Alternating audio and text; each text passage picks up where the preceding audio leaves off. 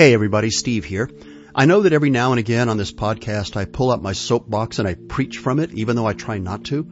So this one might come across as a little bit preachy, so please bear with me as I pay homage to some very special people and in the process issue a challenge to us all. So what is it that causes some people to inspire us? I've wondered about this all my life because starting when I was very young, people have appeared who changed my path. Inspire is a really interesting word. It comes from the Latin inspirare, meaning to breathe or blow into. Taking into account the beliefs of the Holy Roman Empire, it meant to breathe in the Spirit, and in those days referred to the actions of some kind of a divine being. Today it means to fill someone with emotion and with an overwhelming desire to do something creative. Now, for me, inspirational people have never been athletes or business leaders or even musicians, although I've certainly worshiped more than my fair share of rock stars. For me, being the geek that I was, my heroes were writers and scientists and researchers and explorers, people who dedicated their lives to peering into the darkness and shining a light on it to illuminate it for the rest of us. I've always been a reader, and as a kid, books about science and mystery and exploration captivated me. In fact, they still do. As I got older and my knowledge and imagination got broader and deeper, I read books about geography, biology, medicine, oceanography, geology, and chemistry. I read the biographies of George Banting and Frederick Best, who discovered the role of the pancreas in producing insulin and developed treatments for diabetes, the diagnosis of which was a death sentence before their work. I learned about Ross Allen, the creator of the Ross Allen Institute in Florida, one of the greatest reptile and amphibian experts on the planet. I read everything by Raymond Lee Ditmars, another great herpetologist. I read about Jonas Salk and Albert Sabin, who created separate but equally effective polio vaccines. I'm not old, but I'm old enough. I remember with crystalline clarity walking down to my elementary school in Oklahoma City when I was seven years old on a Saturday morning to be handed a sugar cube with a tiny drop of life-saving medicine glistening on top of it. That oral vaccine protected me from the polio virus, something my neighbor, who would spend the rest of his short life in an iron lung, was denied because it didn't come soon enough. Those explorers and researchers and scientists inspired me because even to that very young version of myself, they were leaders, doing what all good leaders do, painting a picture of what could be rather than what is, a new and better status quo, and then enrolling the people around them to make it happen. Their stories made me want to know more, made me want to be a scientist.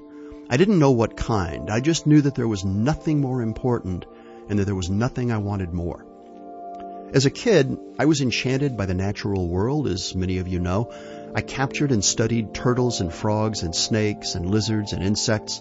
I fed them, I bred them, I kept careful notes about them, and then I released them. I still have the notes. So, time passes. I grew up, went to school, got married, started a career, had kids, became a writer, traveled extensively, never lost my love for nature. I became a nature photographer, developed an interest in natural soundscapes, and started recording them. I guess at this point, I just have to admit that I'm a naturalist. Always have been, always will be. There's an elegance, a beauty, and an understated extraordinariness to the natural world that will awe me forever as it should which is why I decided to do this episode, which I call Homage to Greatness. In a few weeks, Sir David Attenborough will celebrate his 92nd birthday.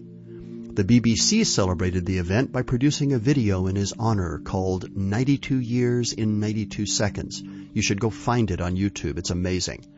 I watched it, wiped away a few tears, and marveled at what this man has done to bring humans and the natural world together to raise our collective awareness of the oneness that we share with the living things that are on this planet with us. Everything he's done in his entire life has been in the service of the natural world. But he's not the only one. Jane Goodall will be 85 this year. Sabina and I just watched Jane, the documentary about her life. From such uninformed, unprepared beginnings, she became one of the most revered primatologists and naturalists on the planet. Like Attenborough, she cajoles us, she challenges us, and when appropriate, she chastises and scolds us as she should.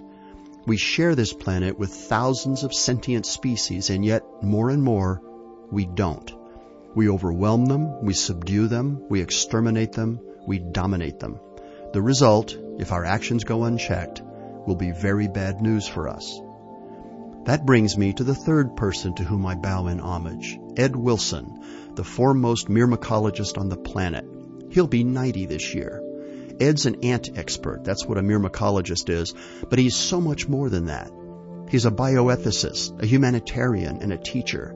And he is as committed to the preservation of the natural world as Jane Goodall and David Attenborough. His recent book, Half Earth, is a plea for reasonableness, that we as humans have the responsibility to protect every living species on this planet, because if we don't, we will soon discover how little is protecting us.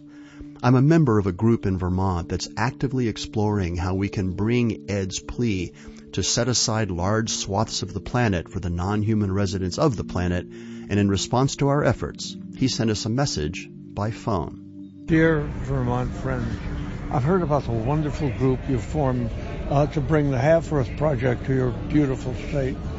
Your effort to rally state agencies, and nonprofits, and businesses, and schools all to recognize the value of biodiversity and work together inspires me and warms my heart. When I wrote Half Earth, your efforts uh, were just the kind of action I was hoping to inspire. Our project desperately needs to engage students in particular, the inheritors and next stewards of our beautiful planet.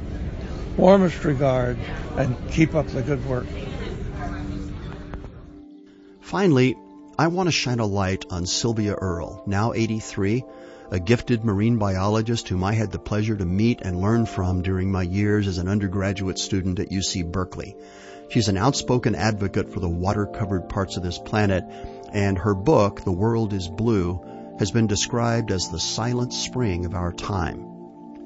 These four people, Sylvia Earle, Jane Goodall, E.O. Wilson, and David Attenborough, are, above all else, explorers committed to shedding light on the darkness of ignorance through equal measures of curiosity and passion. As Sylvia says, reasons for exploration abound acquiring territory, seeking wealth, looking for new ways to get from here to there. But above all, it comes down to curiosity.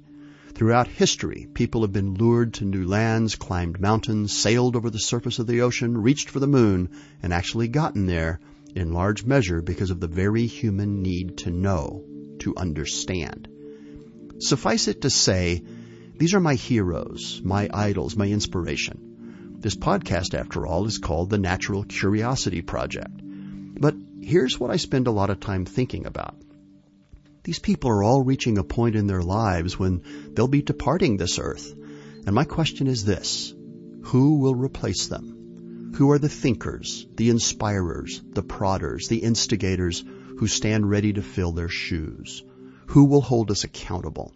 Who will shame us when necessary, cajole us to be better, lead us to extraordinary results from ordinary actions? Who will be our environmental conscience? Just look at Attenborough's latest work, Our Planet, and the controversy it has created. Why?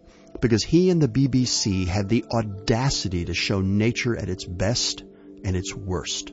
Are people horrified at the sight of walruses falling to their deaths from cliff faces? Of course, but that's the point.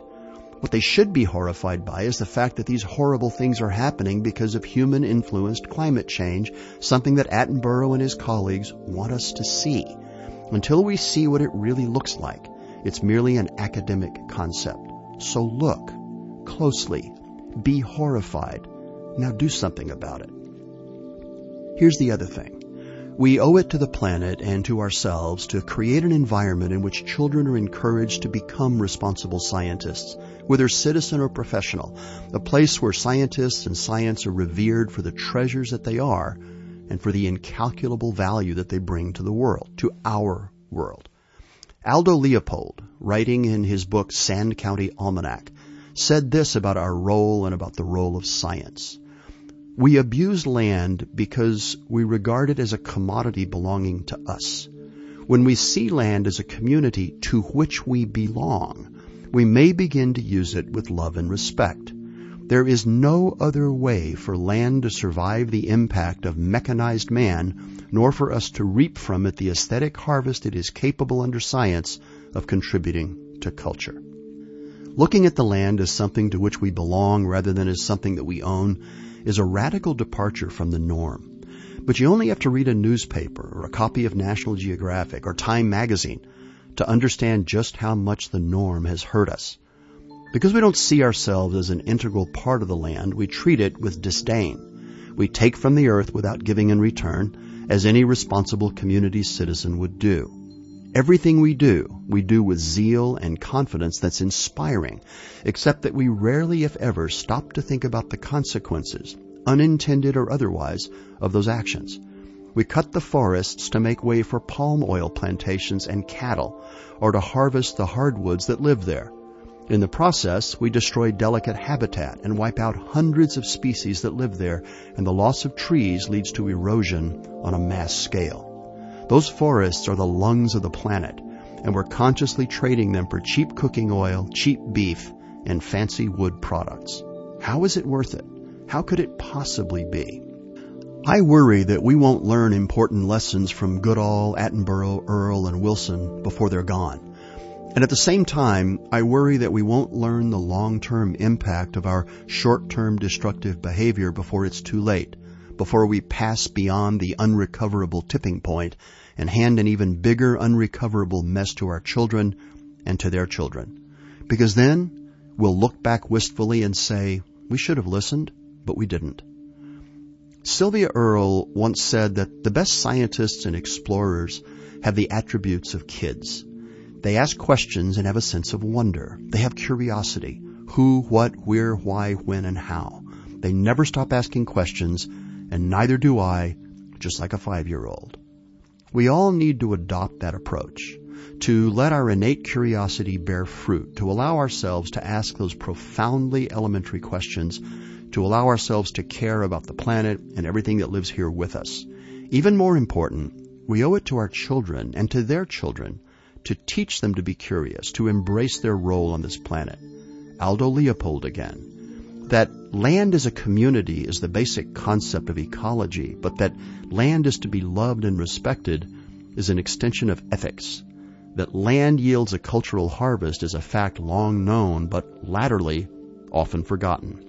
As Sylvia Earle says in The World is Blue, it has taken about four billion years for living systems, mostly in the sea, to transform the lifeless ingredients of early Earth into the Eden that makes our lives possible, and less than a century for us to destabilize those ancient rhythms. Our ethics, latterly, are wanting. I think it's time we did something about that. For the Natural Curiosity Project, I'm Steve Shepard. Thank you for listening.